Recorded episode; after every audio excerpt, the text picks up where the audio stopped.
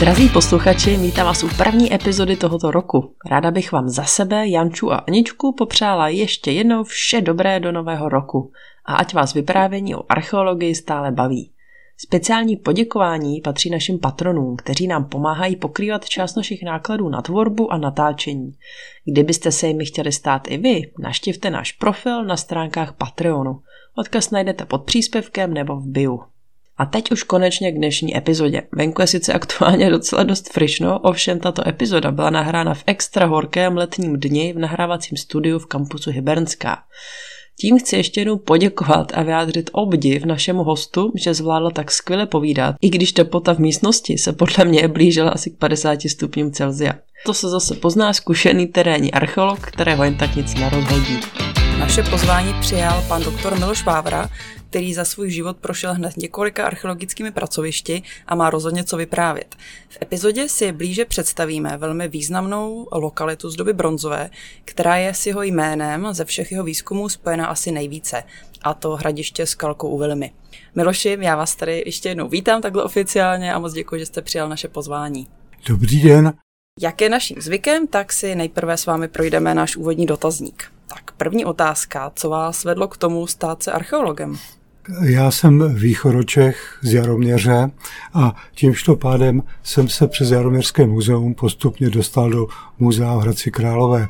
Jaroměrské muzeu, první archeolog, kterého jsem ve svém životě viděl, tak byl doktor Václav Tocháček, mm. dlouhodobý ředitel potom Náchodského muzea a ten mě nasměroval za Vítem Okolkem do Hradce Králové. Během prázdnin eh, na střední škole jsem pracoval na jeho výzkumech, zvláště tedy na výzkumu v Plotištích nad Labem. Mm. Vedle toho ještě další brigády byly zase spojené s doktorem Wolfem z Trutnovského muzea a to byl výzkum na Bradle, který vedl doktor Antonin Hejna. Mm. A bylo to takové mezi odbornou činností a e, takovou rekreační na středověkém výzkumu na Hrádku na Bradle. Mm. A jak jste se k tomu úplně dostali? Se to byla nějaká jako toho po romantických výzkumech, chtěl hradech? Jsem, nebo... a, chtěl jsem být historikem mm-hmm. původně a eh, během gymnázia tak jsem přešel na archeologii díky právě pobytu na, na výzkumech mm-hmm. a čtení literatury. A co jste četl? Můžete nám něco doporučit? No tak začalo se za Marovským, že Aha, tak a klasika. později tak to byl Child a tato literatura. Já jsem totiž ještě patřím do generace, která vyrostla na Jiráskovi. Mm-hmm. Takže já jsem čet, přečet jsem téměř celého Aloisa Jiráska mm-hmm. a něco ve mně zůstalo. A dokonce mi to na vysoké škole pomohlo. Druhá otázka, jestli je nějaká osobnost z oboru, která vás jako archeologa nějak ovlivnila, inspirovala, nebo můžeme třeba říct, že byla vaším vzorem? Tak určitě to byla aktivita Víta Okolka a e, jeho činnost v Hradeckém muzeu. Společně jsme prováděli potom po vysoké škole výzkumy v Topolu mm. a uh, já jsem kopal v Uřeticích, které potom on převzal. Takže to je Vít Okolek a jeho uh, zapálení na obor a pokud možno si všechno udělat sám. No. potom během studií tak to byl pan profesor Bohumil Soudský, mm. kterého jsem měl ještě možnost zachytit v jednom roce a v dalším už odchází do emigrace. Z pánu profesoru bych chtěl připomenout pana profesora Jana Filipa, který byl naším vedoucím, mm. tak to je jedna věc. A v prvních letech pobytu v Praze, tak profesor Jiří Neústupný mm. v Národním muzeu. A tak to byly takové osoby, kterých jsem si vážil. Takže byste opravdu zažil takové ty velikány té naší archeologie. Máte oblíbenou archeologickou lokalitu, kterou naštěvujete i ve volném čase? Předpokládám, že to asi bude ona velim. Tak posledních 10-15 let, když jsme převzali jako UAPka výzkumy ve středních Čechách, tak jsem se soustředil na Kolínsku. Uh-huh. Ale přece jenom ta velim, tak bylo to hlavní. No. Uh-huh. Co považujete za váš nejlepší archeologický nález? Buď to může být nějaká jako malá věc, nebo něco jenom pro vás osobně? Ne, jako malá právě ne, ale já si myslím, že trefení na hřebíček v otázce velimi, aspoň z mého pohledu je to hlavní, mm. že to všechno dává smysl, že to má nějakou, nějaký řád mm, a vysvětlení teda. Mm, k tomu se určitě pak ještě vrátíme. Tak myslím, že i tady ta otázka už tak nějak byla zodpovězena, na jaký výzkum vzpomínáte nejraději. Takže předpokládám zase no, Vilim. Ale byly to moje první výzkumy, mm. úřetice, předtím už eh, předměřice nad Labem a další akce, které jsme prováděli. Byl jsem velice rád, že kolegové v Hradeckém muzeu eh, vyhrabali nálezy z mého prvního samostatného výzkumu mm-hmm. v Roudnici a použili je do sborníku, který mě kolegové věnovali. Takže zimní podmínky nebo výzkum Hradci Králové, na které, kterém jsem se také zúčastnil, mm. doktor Richter a Vít Okolek. Co se týče postav, tak doktor Richter jako odborník, specialista na středověk, mm. ale jak krásně se si s ním mohl povídat ve velimi nad nálezovými situacemi. Mm. Je něco, co vás na práci v archeologii nějak hodně překvapilo? Když jste pak začal pracovat po studiích? Jestli mě něco překvapilo. Díky tomu, že jsem se stýkal s kolegy od svých studentských let, tak jsem věděl, že finančně mě to teda určitě nepřekvapilo. No. A um, jinak myslím si, že ne. Mm-hmm. Jo. Jaká je nejčastější reakce vašeho okolí, když se dozví, že jste archeolog? Nebo teď předpokládám, už to asi většina Pochopit, lidí o vás ví. Pochopitelně všichni mluví o antice uh-huh. a o starších věcech, uh-huh. ale od toho já pomalinku odcházím, utíkám a každému při každé příležitosti mluvím o problematice velimi uh-huh. spol. a v tím obtěžují teda své známé. A aspoň nějak je vzděláváte, že jo? Tak, to bychom měli náš dotazník a mě by teďka zajímalo, když vy jste nastoupil na studia, tak jak byla archeologie vnímána ve společnosti, jestli si to dokážete nějak vybavit. Možná ještě, kdybyste řekl rok, jestli si pamatujete, kdy jste začal studia. Já jsem čekal, než jsem se dostal na vysokou, jeden rok. Maturoval jsem v roce 66, takže v 68. Mm-hmm. na 67. na podzim, pardon, tak nastupuji. Bylo to přednedávno 50 let, co jsme nastoupili na školu. Mm. Kolega Klápště, Michálek, mm. Sedláček a další, Petr Charvát. Tak to byli vaši no, Tak to jsou ročníci, to je náš ročník. Mm. Postavení archeologie bylo to jednoduché. Peníze nebyly, nikdo nás nebral vážně, zákony eh, umožňovali, tedy v podstatě neumožňovali nic. Takže malé výzkumy, které jsme dělali, tak to byla v podstatě proti dnešnímu boomu archeologickému, tak to byla legrace. Ale eh, mohli jsme, mělo to výhodu, že jsme si mohli vybírat. Mm. Že co nás zajímalo, pochopitelně dělali jsme, co, co se dalo. Já v Hradeckém muzeu od středověku po, po pravěk. Bylo to trošku jiné a jiná organizace. Mm na vlastně v východočeském kraji nebo v kraji Hradec Králové, tak bylo jediné pracoviště Vít Vokolku, eh, Jirka Siglu, který byl na vojně, když jsem tam nastoupil, takže ve třech jsme pracovali a až v Sléze nastoupil kolega Kalferst, mm. Jiří Kalferst. Mm. Když jste třeba takhle, nevím, řekl vašim spolužákům ze střední školy nebo někomu ve vašem okolí, že studujete archeologii, zajímalo je to? Protože dneska mi přijde, když člověk zmíní, že archeolog, že to většinou tu veřejnost zajímá. No tak to nevyvolalo žádné, ne, jo. žádné mm. nadšení. Mě by také ještě zajímalo, jaké období eh, z našich dějin vás nejvíce zajímalo, když jste studovali. Jestli to už byla rovnou ta doba bronzová, nebo jestli to bylo nějaké jiné období? Moje studia se týkaly neolitu, proto doktor Soudský, mm. pozdější profesor, náš pobyt v Bilanech s kolegou Rulfem, mm. Janem Rulfem orientoval jsem se původně na vypíchanou keramiku, jenomže po té, co jsem zjistil, jak je obtížné kreslit vypíchané vzory, tak jsem přišel na moravskou nemalovanou, Aha. která byla od něco jednodušší. To je jenom pro posluchače, je teda neolit, eh, neolit kamena. Lendělská kultura. Takže to bylo studium, posléze práce v Hradeckém muzeu, kde se zpracovalo všechno uh-huh. a nakonec eh, kandidatura v archeologickém ústavu, to už jsem se věnoval Lendělu. S tím, že když jsem se ptal kolegy Vokolka, co by mě doporučil na kandidátskou práci, mm-hmm. tak říkal, hele Miloši, podívej se na Velimskou skalku. Už to dlouho nikdo nespracovával. Nějak jsme nevěděli nebo zapomněli, že to dělal pan doktor Hrala, mm. jako Koliňák. A tak to jsem byl rád, že jsem se toho zbavil, že jsem tento úkol nedostal, ale přišla léta a šup a už jsem byl na Velimské skalce. tak to já jsem tak zvědavá na celý příběh. Takže to, jak to s váma bylo po škole, to jste nám už zmínil. A jak se z vašeho pohledu měnil vývoj archeologie po revoluci, když se pak se otevřely hranice, všechno se nějak měnilo? To je nebe a dudy, co se týče možností výjezdu do zahraničí, který se mě ovšem tolik netýkal. Ale především otevřely se hranice. Je to zajímavé, že do roku 89 archeologové neolitici, neolitici se scházeli a scházeli se mezinárodně. Mm-hmm. A to teda revoluci skončilo. Mm-hmm. Byli právě z, třeba z NDR. Bylo to celo německé, ale pro mě tak se tahle cesta eh, vůbec jezdit do zahraničí uzavřela, protože jsem pořád byl někde na výzkumu a neměl jsem na nic mm. jiného čas. Protože jsem patřil do té skupiny kopáčů a na teoretickou práci hmm. mnoho času nebylo. Hmm. Což teda pro posluchače tady pan doktor myslí, že byl terénní archeolog, abychom to dovysvětlili.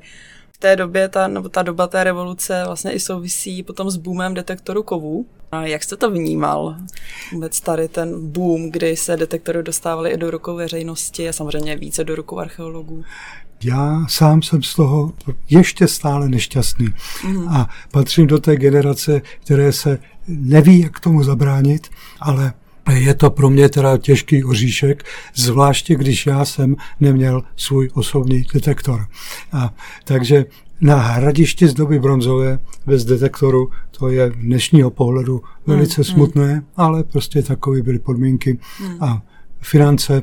Kolegové si koupili, mladší kolegové si koupili detektory a používali je vedle toho, že spolupracují s detektoráři, ale my jsme tuhle tu možnost neměli nebo nedostali jsme se k ní. Hmm, hmm. Což zrovna, hmm. že jo, při tom výzkumu, jak říkáte, to by mohlo se tam objevit ještě velká řada dalších nálezů. Protože bronzové šipky hmm. se nacházely na hromadách, že hmm, hmm, hmm. po dešti. A... Hmm. A je třeba něco, co by vám osobně na současné archeologii vadilo? Jak, jakým směrem se to ubralo? Nebo třeba jak nějak pracují archeologové? Já jsem vlastně poslední léta strávil pod, po odchodu z archeologického ústavu, tak to bylo v roce 95 mm-hmm. v UAPce, v Ústavu archeologické památkové péče a tam eh, ty podmínky eh, se týkají výzkumu, kopání a teoretická práce je trošičku upozaděna, protože na ní není, není čas, mm-hmm. nezbývá se zájmem sleduji, co se děje v archeologickém ústavu a na fakultě. Problémy, které řeší kolegové, někdy jsou by vzdálené. Zvláště, k tomu se ještě dostaneme, je to třeba plzeňská škola a jejich tlak na eh, kultovní výsledky a všechno je kultovní. Mm, tomu, jak jste říkal, se ještě dostaneme za svůj život jste musel nasbírat, předpokládám určitě řadu různých zábavných historek a nějakých příhod eh, z archeologických výzkumů. Je pro vás nějaká, na kterou si vždycky vzpomínáte se smíchem nebo něco, co byste, chtěl, co, co byste to, si chtěl podělit? Je to úžasná parta, kterou jsme měli právě jako studenti, brigádníci mm. u doktora Hejny na výzkumu na Bradle. To bylo moc, moc hezké Doktor Vokolek vždycky říkal, co se naučíš u doktora Hejny, ale eh, byla tam úžasná eh, kolektiv, parta. Mm. Vlastně s takovou jsem se už nikdy nesetkal, mm. protože když už jsem byl potom eh, zaměstnaný, brigádnici odešli a my jsme začali dokumentovat. Konečně mm. jsme se dostali ke své práci, protože Vždycky jsme museli brigádníky eh, kontrolovat, hlídat. Nebyla to žádná legrace. Mluvím o době, která už skončila, protože dnes máme specializované firmy, které ty výzkumy provádějí. Takové právě tahle ty časy nastaly u nás i v UAPce, že nám přišli, pomáhají dodnes zajištění brigádníků, ale i zpracováním. Mm-hmm. A to všechno jsme si museli dělat sami. Mm-hmm. Tak teď bychom se konečně už mohli přesunout teda k té stěžení lokalitě, k hradišti Skalka u Velimy. to už jsme tady několikrát zmínili, tak už se na ní můžeme vrhnout, protože, jak jsem říkala, tak s vaším jménem je neodmyslitelně spjatá. A mohli byste nám teda tady tu lokalitu nejdřív nějak úplně obecně představit, do jaké doby je zařazena, aby posluchači měli představu, kde i geograficky teda se nachází? Velimská skalka je do pěti, deseti kilometrů od Kolína, mm-hmm. těsně vedle železniční trati. Je mírný malý kopeček o 10 metrů vyšší než okolní plochý mm-hmm. lapský terén. Vlastní skalka je kolem eh, pěti, deseti hektarů, ale areál, který, je, který byl opevněný v době bronzové, tak to je přes 70 hektarů. Mm-hmm. Minimálně. Ještě se bude určitě zvětšovat. Takže Velimská skalka nenápadné návrší, které bylo ničeno už od 19. století lomy. Uhum. A při jedné takové činnosti v roce 1885 lékárník Helich, pozdější starosta a archeolog Poděbradský, byl pozván, aby se dostavil na stavební prá- na práce, protože v lomu odstraňovali hlínu, kterou nepotřebovali a při té na, při této příležitosti nalezli zlaté svitky a zlato to byla první zmínka o Velimské skalce. Mm. Takže 1885 eh, a my jsme tam začali o 99 let později. Mm. Mezi tím výzkumy probíhaly hlavně doktor Dvořák za první republiky, kolínský archeolog, nebo doktor Spurný těsně po válce. V podstatě nálezy zachované v Kolínském muzeu, tak nám mnoho o skalce říct nemohli a popisky k ním se díky nešťastné smrti doktora Dvořáka za války se nezachovaly mm-hmm.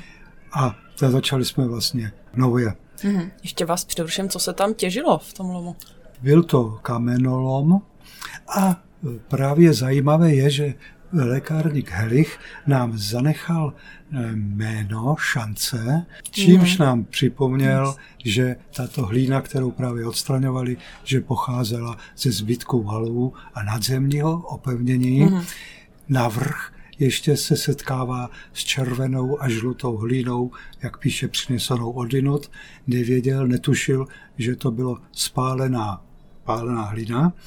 Díky tomu, že se v tomto místě ta červená hlína vyskytovala, tak můžeme soudit hmm. podle našich dalších výsledků, že směrem ke Kolínu na straně, kterou zničil byla také jedna zbran do opevněného prostoru. Mm-hmm. A jak teda jste se dostal na tady to naleziště?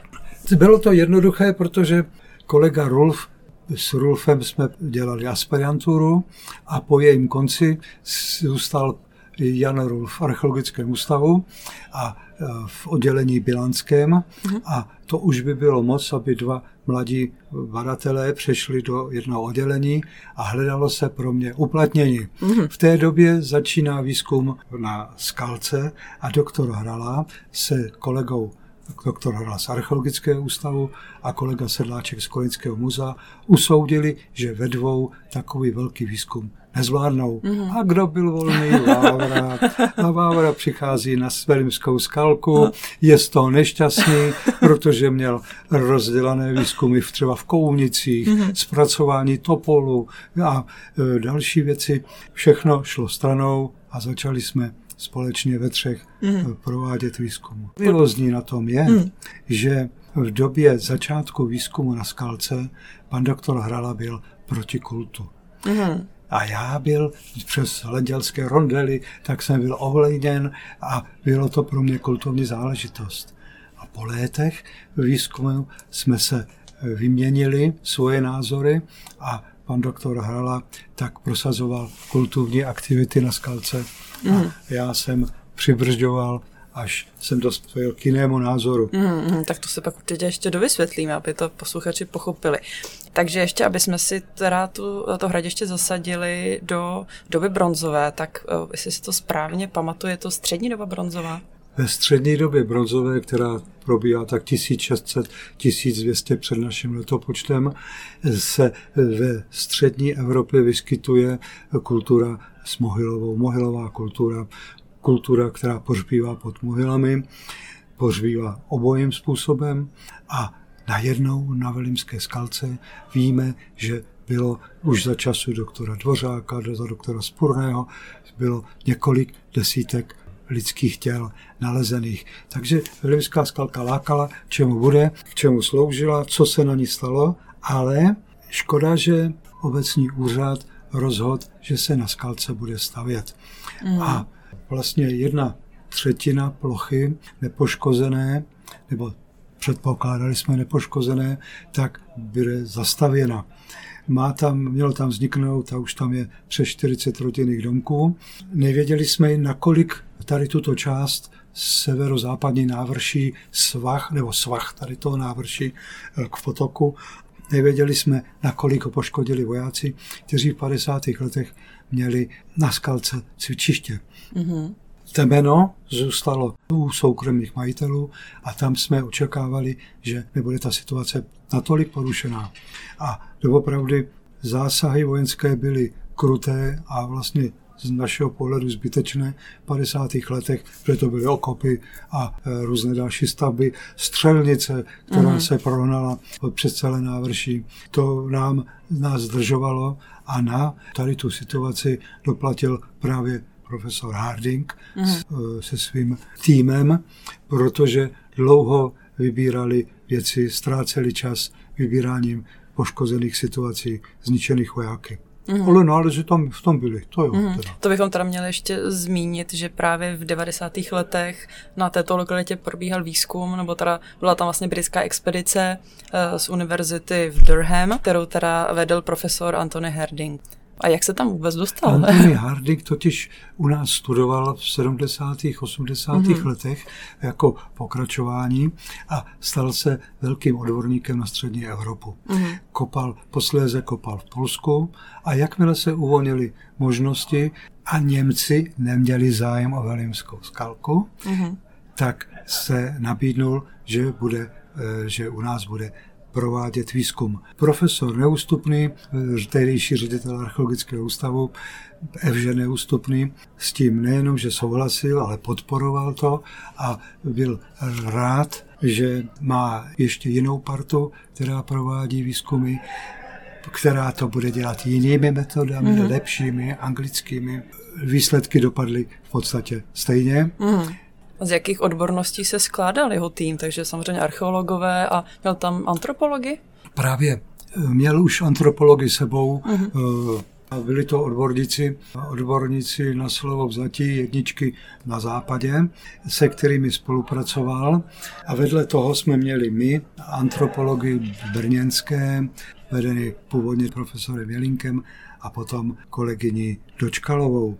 Kolegyně Dočkalová dospěla k závěru, ve kterém pokračuje dodnes kolega Salaš z Moravského muzea na Vlučině, že se jedná o kultovní záležitost v duchu výzkumu Matějky z 80. let předminulého století. Mm. A ta linie prostě tady je pořád. Předchozí výzkum na Vlučině skončil tím, že obyvatelé hradiště pomřeli po nějakou infekční nemocí, mm. což se kolegovi Salašovi nelíbilo a dospěl k jiné teorii v kultovní. No a my jsme posléze se svým věrným kolegou a spolupracovníkem Draženem Šťastným, tak jsme dospěli k opačnému názoru, který ovšem v závěrečné publikaci, kterou vydal doktor Harala 2000, tak nedospěl do vrcholu, nebyl, nebyl přijat mm-hmm. a nebyl, no jenom bylo využito něco, takže ve stejném roce, co vychází publikace o Velimi, tak vyšla i naše hodnocení Velimské skalky, které se diametrálně lišilo. Mm-hmm. Už jsem to zmínil, Miloši, nechoď na mě s kultem, jo, se změnilo do uh, rituálně kultovního kanibalistických obřadů. Mm-hmm. My jsme dospěli k jinému pohledu a to na základě, eh, na základě teda opravdu důkladného terénního výzkumu s tím, že skalka je problematická v tom, že se tam kříží minimálně tři fáze, eh, všechny ze střední doby bronzové, předchozí unětické máme základy domů, mm-hmm. které přesekávají domy, které jsou ničeny mladšími zásahy právě ze střední doby bronzové. Z doby umětické tak žádné opevnění nemáme, neznáme, eh, nebo prozatím jsme ho nenašli, s tím, že starší etapa eh, na skalce ve střední době bronzové je kruhové opevněné sídliště s příkopy, třemi příkopy, které eh, jsou v kruhu, mají brány orientované eh, na světové strany. Mm-hmm. No v podstatě v době bronzové se setkáváme s rondelem, které známe z neolitu. Mm-hmm. Jejich funkce je opět nevyjasněná i v této době, ale e, zaniká požárem. Mm-hmm. K tomu máme doklady.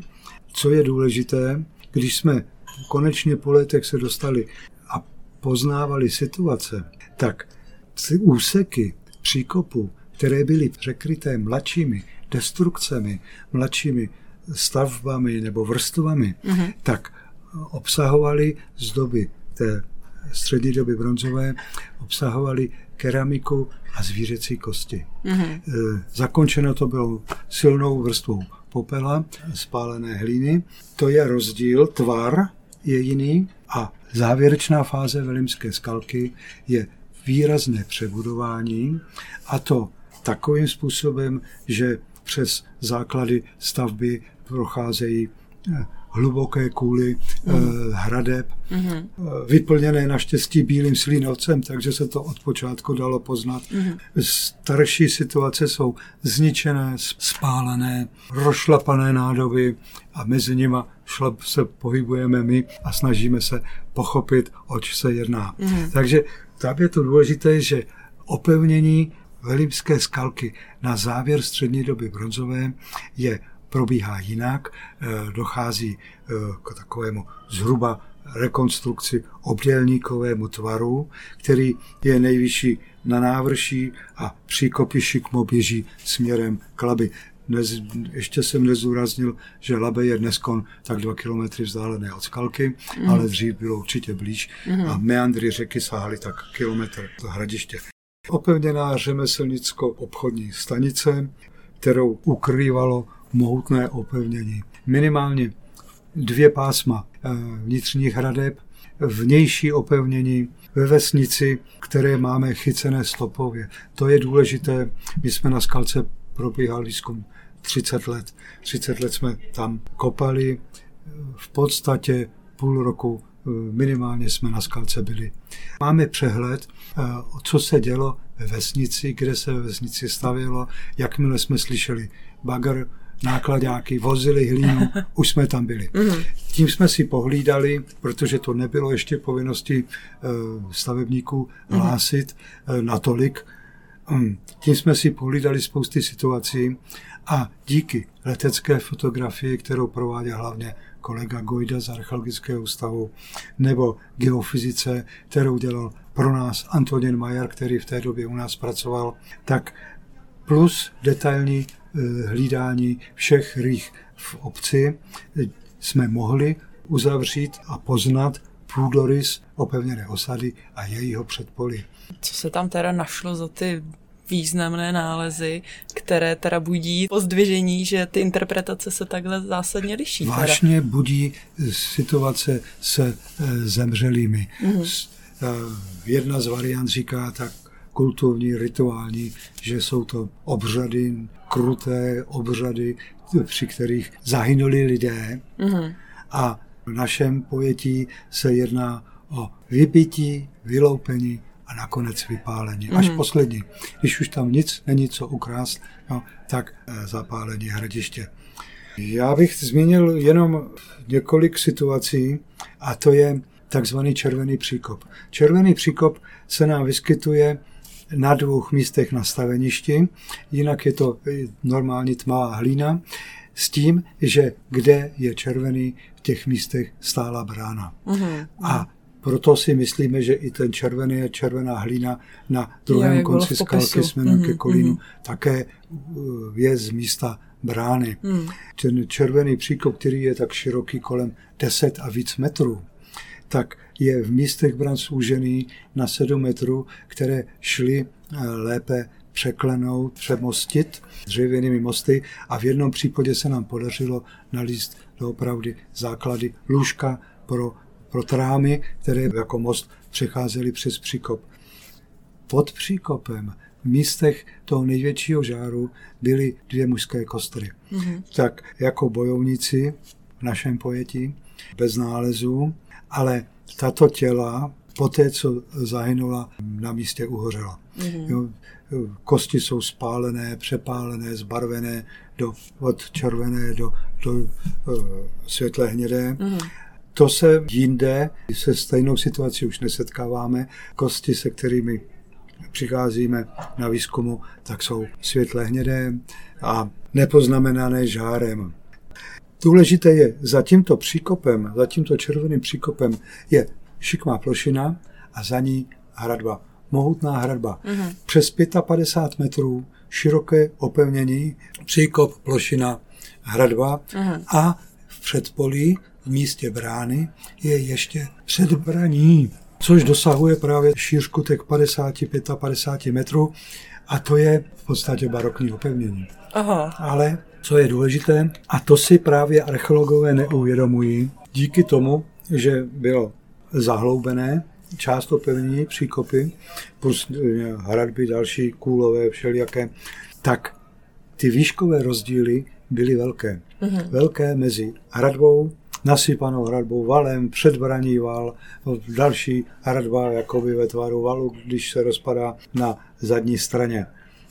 Tady právě se vrátím k doktorovi Soudskému a Jiřímu Neústupnému. Když eh, profesor Neústupný kopal v hlubokých mašůvkách eh, moravskou malovanou keramiku, přijel na výzkum eh, doktor Soudský, mladý, drzý archeolog a příkop pana profesora Neústupného přeskočil. Tímto pádem padly opevňovací teorie na dlouhou dobu v české archeologii. Ale Soudský si neuvědomil, že vedle příkopu tam ještě byla e, nějaká nasypaná hlína mm-hmm. a tak snadno se ten příkop přeskočit nedá. Mm-hmm. Tak to je, to je další problém, problém našeho chápání a jsme u paradigmat, k tomu se ještě dostaneme. Ale v podstatě lidská těla máme ve třech skupinách zachovaná. Mm-hmm. Celé kostry, těch je kolem 50, do nich ještě patří i torza větší části těla. A zbytek jsou jednotlivé lidské kosti a kolik je jich na hradišti, kolik se najde na hradišti obránců, netušíme, ale můžeme odhadnout, že se jedná o tisíce kostí, mm-hmm. jenom ty tisíce jsme našli my, mm-hmm. tisíce z dalších stovek jedinců. Mm-hmm. Takže veliká koncentrace obyvatelstva s tím, že bude-li platit naše teorie, že se jedná o dobité hradiště, že se tam stáhlo obyvatelstvo ze širšího okolí, nebyli to jenom místní. Hmm. Místní byli řemeslníci, obchodníci, ti, kteří je zajišťovali ekonomicky. Víc o organizaci nevíme, ale ta práce, která byla vynaložena, tvar opevnění, ty tisíce stromů, které byly pokáceny a hmm. zpracovány, naštěstí Labe nebylo daleko a lužní lesy, ty tam jsou dodnes oh, částečně zachovány.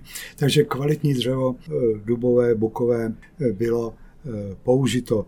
K tomu právě také otázka dendrochronologie.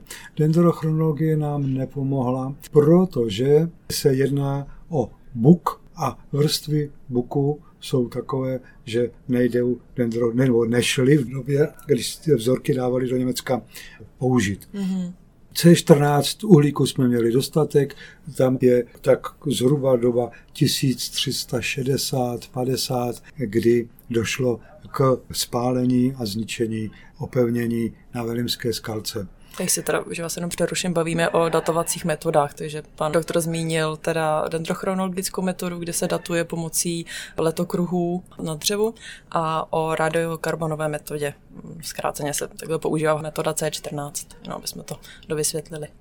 To je jedna zábavná historka. Na našich výzkumech mnoho legrace nebylo, protože vezměte si 30 let kopete na staveništi rodinných domků. 30 let hmm. jste v neustálé depresi, protože nestíháte, stavebníci chtějí stavět, jste hmm. tlačeni, vedle toho další povinnosti. Takže... Zároveň jste věděli, že, že máte pod rukama takovou významnou měli lokalitu. jsme ve stresu hmm. a jenom taková kuriozita, Anthony Harding píše, klíč k Vilimské skalce má Miloš Vávra. Já doufám, že už jsem některé téze a svoje názory vysvětlil, mm-hmm. ale přece jenom, když přijde nová skupina vedená zasloužilým badatelem, profesorem Hardingem, eh, který předtím kopal v Polsku, má zkušenosti po výzkumech celé Evropě a přijde s tabulkami rozpracovanými eh, seznamy, jakým způsobem to vyplňovat, absolutně to nešlo. Jo. Mm. To prostě se nedalo využít, jo. ale důležité je, my jsme dospěli k nějakému názoru, co se týče eh, těch zemřelých jako padlých. V podstatě tutéž tézi tak podpořili antropologové angličtí mm. a doktor Knisl Němec. Jedná se o to, že za opevněním zahradbama, opevnění s červeným příkopem, máme ještě jeden příkop. Je to systém jam, které doprovázejí hradbu, těleso hradby. Materiál vytěžený z e, příkopu na vnější straně opevnění nebyl dostačující, musela se použít hlína v nejbližším místě mm-hmm. hradby. Tento příkop to jsou jednotlivé jámy různých tvarů a různých velikostí, ale mezi nimi jsou průchody. Obránci nebyli padli na hlavu, aby si tam udělali souvislý příkop a nedostali se k hradbě. Mm, tak mm. A tento příkop je zaplněný právě lidskými kostmi, velikými destrukcemi světlé hlíny. Mm-hmm. Tu, kterou navršili na hradbu, tak zase pomalinku mm-hmm. stekla mm-hmm. do, eh, do příkopu z vnitřní strany, tak zase eh, padal sídlišný materiál. A celá ta situace kamenů z této světlé hlíny, z vnější strany je doprovázena lidskými kostmi. Jak se lidské kosti dostanou do tady tohoto materiálu, plus velkoobjemové nádoby. Uh-huh. Kosti, které se právě dostaly z té vnější strany do příkopu, tak pocházejí z těl, která zůstala ležet na povrchu na ochozu hradby. A spolu s nima tam byly velkoobjemové nádoby. Uh-huh. K čemu ty hliněné nádoby další se nám nezachovaly? Vědra, džvery, eh, sudy, bečky. To všechno schořelo. To byla protipožární opatření. Uh-huh. Velké zásobnice, které byly nahoře, na hradbách, uh-huh. tak se rozbily a společně s posádkou obránci hradby spadli po nejbližším svahu uh-huh, směrem dovnitř. Další problém je, a to jsou bronzové šipky. Hmm, to jsem se chtěla Každá zeptat, jestli byly druhá, zbraně eh. Máme jich kolem 70. Uh-huh. Každá druhá je jiná. Uh-huh. Na to, že máme specializovanou výrobu na místě. E, máme tam kadluby, bronzové kadluby. Což jsou takové odlévání, formy na právě odlévání bronzů. Na odlévání bronzových sekerek. Uh-huh. Tak málo hrotů šípů je stejného tvaru. A teď v jaké situaci se nachází? Nacházejí se v těch příkopech, v jejich okolí, hmm, hmm. za příkopy. A hlavně teda v tom, tom tělese. No, většinou to už je jenom úvaha. Většinou se jedná o šipky, které tam napadaly z mější strany. Mm, mm. Místní by je tam neměli. Mm. A e, ne všechny e, hroty šípů a další zbraně, nástroje e, se nalezly a byly uloupeny. To je právě zajímavé, že dlouho jsem dodržoval názor, že najdeme-li na, na skalce bronzový meč, tak všechny moje teorie padají, protože teď se to dostal kultovně, ale nikdy jsme nic takového nenašli. Zlomky nožů, sekerky, někdy poškozené, protože se s nimi bojovalo. Vedle toho ovšem ještě další zbraně a to je náš rozpor s doktorem Hralou, který usoudil, že kamenné disky, kamenná kolečka, nahrubo oštípaná, posléze vybroušená, jenom málo kdy vrtaná jako přesleny, tak že to jsou, že je to nějaká společenská hra typu hra o dámu. Pro nás to byly, jsou disky, které eh, se používaly jako vrhací zbraně. Vedle dospělých, vedle žen, tak na hradišti žili děti. Hmm. A to je ideální pro mladá práčata střílet tady těmito předměty. Mm-hmm. Takže... Obdobně v nejnižších situacích příkopů, přímo tady tohle toho příkopu, o kterém jsem mluvil, eh, těch těžních jam, systému těžních jam, tak jsou takovéhle kamenné disky v této velikosti. Mm. Ale jsou v nejnižší části, eh, kde už je hodně vlhko, měkký kámen, tak se nám málo který kámen zachoval. Nedokázali jsme je konzervovat. No tak to je jednou taková kuriozita, jedna z možných zbraní. Jinak zbraně té doby, to je Troja, to je dobytí Troje, to máme Achila a jeho partu mm. řeku, takže meč, štíty, díky Asi helmy, že jo, a ty potom také helmy. Mm, mm. Jsme v době plus minus, kdy se objevují ty morské národy mm. v Egyptě a mají takové chocholy mm. jo, a číra přímo a něco takového mohlo být i u nás.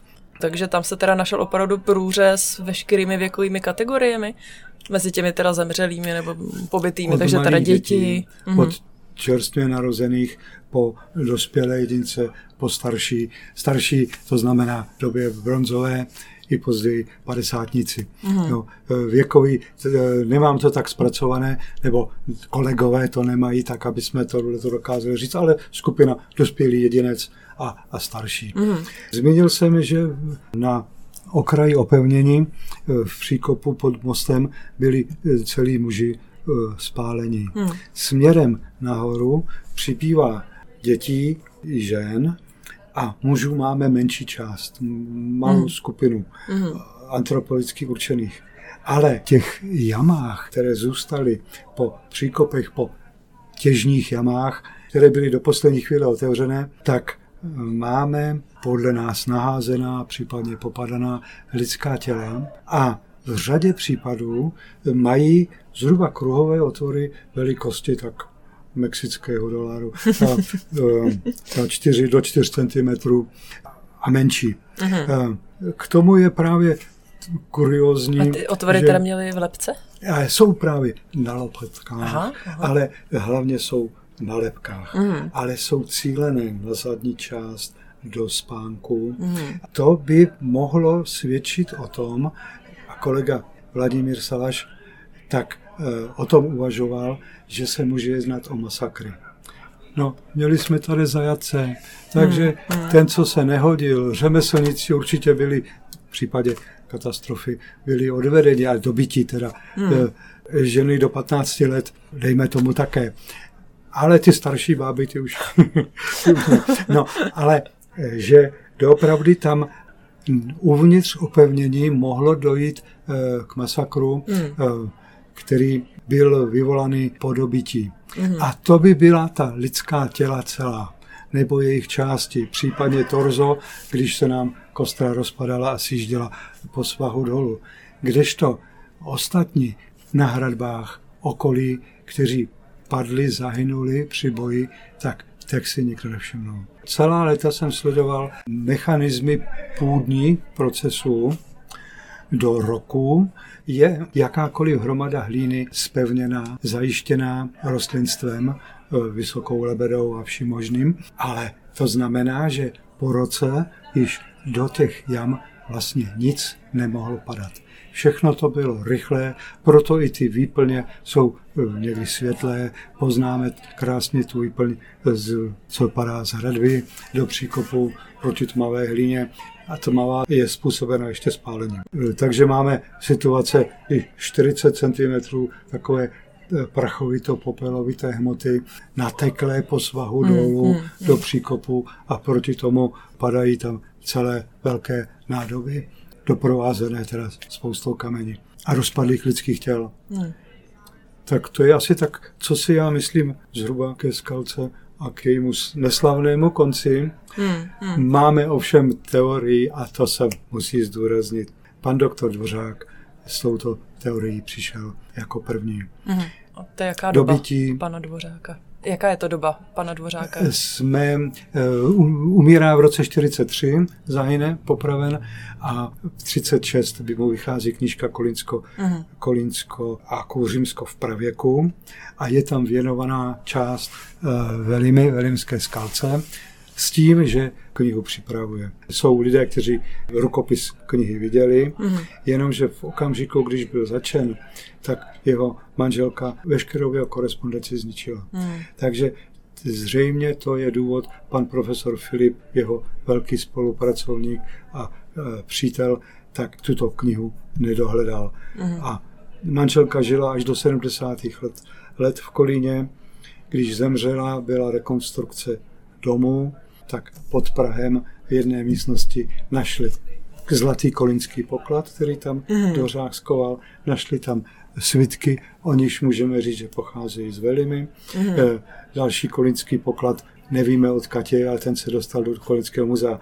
Ale ty počty odpovídají a to vlastně je takový zázrak, že tohle se našlo a v domě doktora Dvořáka. Pan doktor Dvořák v té své publikaci píše, hradiště je opevněné město. První města jsou z našeho pojetí dneskon latenská a my jsme o tisíc let dřív. To pravěké město bylo po čase dobyto, bohatí majitelé měli zlaté šperky a další věci, bylo dobyto a obyvatelstvo zmasakrováno a lidská těla, zohavená lidská těla leží pod zásypy mazanice. To všechno jsme našli. Mm, Trošku mm. jinak, v jiné situaci, ale víme, že tam eh, ten požár velikánský byl. Takže já jsem tu teorii, které doktor Hrala nevěřil, tak jsem ji oprášil, doplnili jsme ji dnešními poznatky a v podstatě jsme ji v této situaci potvrdili, že došlo k velkému masakru násilným, díky násilnému způsobu. Doktor Dvořák znal literaturu, věděl, takže všechny lidské kostry, nepřirozené situace, se kterými se setkal v knoviské kultuře na Kolínsku, tak popisuje v duchu kanibalismu, antropofagie, vraždění, zabíjení, mm-hmm. zabíjení lidí, ale spojený s kultem. A najednou ve Velimi, mm, tak si uvědomuje tutéž situaci mm, v podstatě, mm. ale doprovázenou tím množstvím těch spálených situací, mm. že se jedná o něco jiného a usoudí, že se jedná o mm, ta mm. dobytí. Naše hodnocení se pohybuje v vlnách. Takže odmítnutý doktor Dvořák, jo, na kultismu a doufám, že teď se to pomalinku usádí a že jsme někde uprostřed. Antropologové souhlasí, absolutně souhlasí, angličtí souhlasí s tím, co jsme řekli my a mhm. potvrzují dalšími svými výsledky. Profesor Harding, ten ovšem zlí jazykové říkají, že když publikoval tuto knihu, tak antropologové ještě nebyli hotovi. Napsal svoje závěry, nevyjádřil se ani tak, ani tak. Kult odmítnul, to rituály, tohleto, to ano, ale neví, co, co ty masy hlíny. Takže v závěru své práce má, že ti obyvatelé nedělali na skalce nic jiného, než přesouvali, přenášeli hlínu, přemysťovali hlínu, mm-hmm. ale neuvědomil si proč. Mm-hmm. No, protože stavěli hradby. A ty hradby postupně zanikaly, ale ještě 1885 ještě zbytek jejich stál. A to dokonce červený. A máme z té doby i jiná hradiště, která můžeme o nich říct, že byla takhle násilně dobytá? Je to zajímavé, že se pohybujeme v době hmm. Eh, konce střední doby bronzové a nástupu mladší doby bronzové s lidem popelnicových polí. Jsem dalece zasahovat do těchto problémů, ale není to zajímavé, že v době nástupu nové civilizace se to starší ničí, zaniká hmm. a teď jenom při cestě mezi Velimi u Kolína přes Pečky, ale to jsou sídlišní situace, kde jsou kumulace nálezů, jámy zasypané spoustou nálezů, eh, spoustou keramiky, ale máme starou kouřím. Slovanskou starou kouřím doktor Šole tam našel situaci, kterou označuje za lužickou, ale je to stejně staré, dokonce s jednou mrtvolou, sídlišní situace se spoustou nádob analogických eh, s naším nálezům. Vynechám další, která jsou nepotvrzená nebo jsou zničená a dostanu se ke svatému Matěji v Praze po Horní Šárce. U svatého Matěje hradiště, které zkoumal je a Jíra těsně před rokem 1900, kde našel červené opevnění, červený pás, který se táhnul od Hřbitova po svahu směrem k Podbadbě. Mm-hmm. A kolega Pavel Kacel jeho situace potvrdil a nejenom jeden příkop, ale má tam tři. Mm, a takže všechny, všechny jsou červené. Jo? Mm, Protože se jednalo o exponované místo, které oddělovalo od kostela svatého Matěje do údolí směrem do Podbaby, oddělovalo celé návrší, velikánské návrší, kde je ještě baba, kde kopal kolega Havel, kde kopal zoufale, jsme v 70. letech, snažil se zachránit, co se dalo a má tam nálezy eneolitické s lidskými kostmi a nad nimi nálezy z doby bronzové. Mm. Ale já bych radši, kdyby ty lidské kosti byly tedy z doby bronzové. No, to jsme nedoložili, ale spálené hradiště. Takže tři místa, tři, čtyři místa na vzdálenost 60 km, mm. 60, mm. 80 km. K tomu máme konkurenci a její vysvětlování situace na Vlučině, jižně od Brna. Pan doktor Hrala při příležitosti archeologického světového kongresu v Bratislavě po roce 2000 vystoupil s tím, že to nejmladší osídlení střední doby bronzové se týká a vytvořil skupinu vedle existující skupiny Blučina Kopčany na Slovensku Kopčany, Kopčany na druhém břehu Mikolčic ovšem, Blučina Kopčany a k tomu přidává Velim. A prozatím se to neujalo, má pravdu, že by stálo tohleto zdůraznit a spojit. Mm-hmm. Jak se ještě vrátil jenom rychle k těm uh, kosterním pozůstatkům. Našli na nich antropologové třeba nějaké záseky v těch kostech, jestli to bylo takhle dohledatelné. Mimo teda samozřejmě tam tu skupinu, o které si myslíte, že byla popravená, kde byly teda ty konkrétní otvory v lepkách a v lopatkách. A jestli jak tam třeba ležely antropologicky určené ženy a děti, jestli třeba, nevím, rozlámané kosti, jo, jestli tam něco takového hmm. bylo. Většinou u těch kostí e, stopy jsou zářezy, záseky, mm-hmm. jsou, mm-hmm. určitě jsou ale já bych připomněl jednu věc, to jsem začal, ale asi jsem to nedokončil. Kolegyně antropoložka brněnská Marta Dočkalová říká, ano, někteří jedinci zahynuli po úderech, které jsou cílené na hlavu. Uh-huh, uh-huh. Ale není důležité, jakým nástrojem to vzniklo, ale je to rituální. Jo? Takže takhle uvažujeme, tohle to je prostě archeologicko-antropologické hodnocení situace.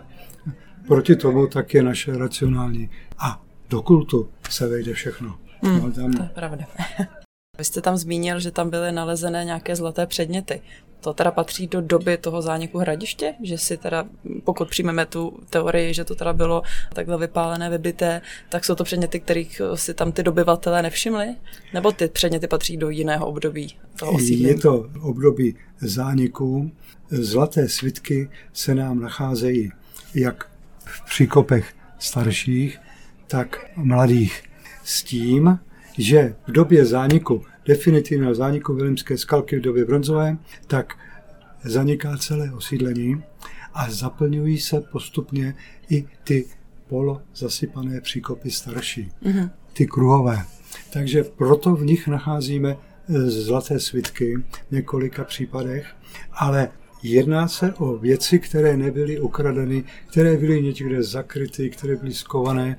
Nikdo je nenašel při požáru, při té mase posun hlíny, v tomhle to mm, má mm. profesor Hárnik pravdu, tak se nemohli nalézt. A když teda teďka opustíme ty nešťastné události, tak máte s tady tou lokalitou spojenost z doby vašeho výzkumu taky něco trošku veselějšího. Já jsem četla, že tam za vámi chodili různí proutkaři a podobní lidé, kteří vám chtěli pomáhat tam třeba lokalizovat nějaká místa. Kolegyně antropoložka Dočkalová tak se setkala v Brně s panem Kožíškem. Mm-hmm. Pan Kožíšek dostal lepku mm-hmm. muže, který počíval mezi eh, nahromadělinou lidských kostí a nálezů, podíval se na ně a říkal, ten muž neměl ruku. Mm-hmm. A doopravdy při výzkumu ruku neměl. Aha. Jenomže asi ta ruka, horní část ruky, asi přišla niveč při dalších posunech hlíny. Mm-hmm. A tom. Takže eh, tady pan Kožíšek asi se nestrefil, mm-hmm. ale jestli poznal, co si myslí doktorka Dočkalová, která mu to neřekla, nebo... Mm-hmm. No. Jinak měli jsme tam, nebudu jmenovat, inženýra, majitele úspěšné firmy, který přišel a říká, chcete vidět, jak to vypadalo v době bronzové? A on nám řekl, že dva příkopy běží takhle v jednom pásu, běží k potoku a setkávají se v místě kruhého opevnění. Tak hmm. takový nápad, jo, to jsme řekli děkujeme a skončili jsme s ním. A posléze jsme při rekonstrukci zjistili, že měl pravdu, mm-hmm. že máme dva rovnoběžné příkopy, které běží k potoku ze svah mm-hmm. dolů a starší kruhové opevnění. Rovnoběžné příkopy dva e, jsou ovšem mladší z toho mladšího opevnění. Mm-hmm, no. Mm-hmm. A co no. ještě ten příběh o těch svítících kostech? A, já, ještě bych, ještě mohl bych podělit. Jednu, ještě bych měl jednu a to je, to byl Senzibil, mm-hmm. který říkal, že v 19. století jeho předci žili ve Velimi, mm-hmm. měli pole na Velimské skalce, zázračně zbohatli a odstěhovali se. Takže je možné, že místní obyvatelé nacházeli velimské zlato při mm. zemědělských pracích. Mm. Což se stalo v nedaleké Sokolči, kde byla nalezena sekerka, odlitá do formy s tím, že zlato nestačilo na celou sekerku. Tak je té horní části je ukončená mm-hmm. dřív, než by bylo zvykem. Mm-hmm. A tu, když vezmete do ruky, tak vám ruka upadne. Taká to je váha. Mm-hmm. Uloženo v Národním muzeu. Zase výsledek aktivit pana lékárníka Helicha mm-hmm. Oděbradského a muzejníka, zakladatel muzea. No a svítící kosti, to je taková třešnička na, na dortu. Začátku září končilo slunečné období, teplé období končilo bouřkama vzduch byl nabitý elektřinou. Začala bouřka, začalo pršet a kolega, antropolog eh, z Moravského muzea, říkal, Miloši, vyrazíme do terénu, je potřeba zachránit náš stan, který jsme měli. Už se setmilo, byla noc a já jsem říkal, já nejdu. Já se přiznám, já jsem se bál, já jsem zůstal a radši jsem holdoval alkoholu. A po 20 minutách s vytřeštěnýma očima tady ten eh, kolega se vrátí a říká, svítěj nám kosti. Aha. Ale hm, v tom okamžiku jsme tam nešli, strašně lilo.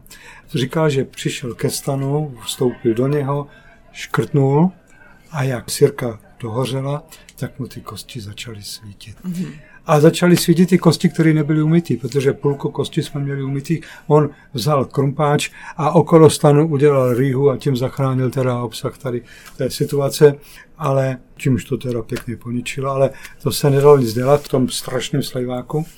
No a v tom okamžiku, kdy se vrátil, tak jsme začali pít. Po dvou hodinách a našeho pití, tak jsme se rozhodli, že probudíme brigádnice, měli jsme tam Němky a ještě naši kolegyni, dokumentátorku a že vyrazíme. Němky to odmítli, no, že vám svítějí kosti, to je normálně. No. A, takže my jsme tam vyrazili a šouráme se teď mezi naší ubikací a výzkumem, tak byly rýhy, když jsme tam udělali napříč cesty. Mm. Takže museli jsme po prknech. Jo. Mm. Tak to bylo opatrný, vážný, nic nebylo vidět a nepršelo už. Já jsem v dálce viděl jak stan svítí. Mm-hmm. Byli jsme daleko, byli jsme 200 metrů od stanu, takže jsem viděl teda ten svítící stan. Ještě jsme ušli asi 10-20 metrů a pak jsme utekli. Z Baběle jsme zmizeli, protože kolega volal Miloši, já už dál nepůjdu, jo, no a my samotný musíme nechtěl. A přijel jsem do archeologického ústavu, a hned jsem to všem rozpovídal, všichni se to dozvěděli a ředitel nebo vedoucí archeologického ústavu, tehdejší doktor Richter říkal, kolego, nechlastejte to. A tím to skončilo. A já jsem si uvědomil, že v té době ve Velimi vyměnili světla uh-huh. pouliční a když stany nebo uh, skleníky, šikmé skleníky Ačka v té době po dešti, tak se leskly stejným způsobem. Mm. Já ty svítící kosti neviděl. To viděl jenom náš kolega, kterému věřím, protože přišel úplně zelený. Mm. No. Mm. Tak to je naše, mm. naše povídání. Takže máte nakonec vysvětlení teda té záhady, takhle. Tak já myslím, že to takhle úplně skvěle stačí. Já vám ještě jednou, Miloši, moc děkuji, že jste se tady podělil s námi o povídání, o vaše vzpomínky. Ještě možná na závěr, jestli třeba byste měl nějaký vzkaz pro posluchače, jestli by vás něco napadlo. Já myslím, že se to netýká jenom archeologie, ale i celého všeho lidského myšlení a to je přejít na kritické myšlení a rozvažovat.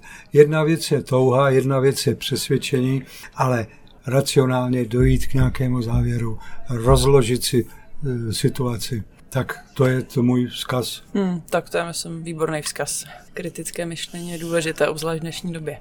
tak já vám ještě jednou děkuju a mějte se moc hezky. se stalo. Naschledanou. Děkujeme, že posloucháte Archeo podcast. Pokud se vám rozhovor líbil a nechcete se nechat uniknout další, klikněte na tlačítko odebírat nebo follow a dejte nám like.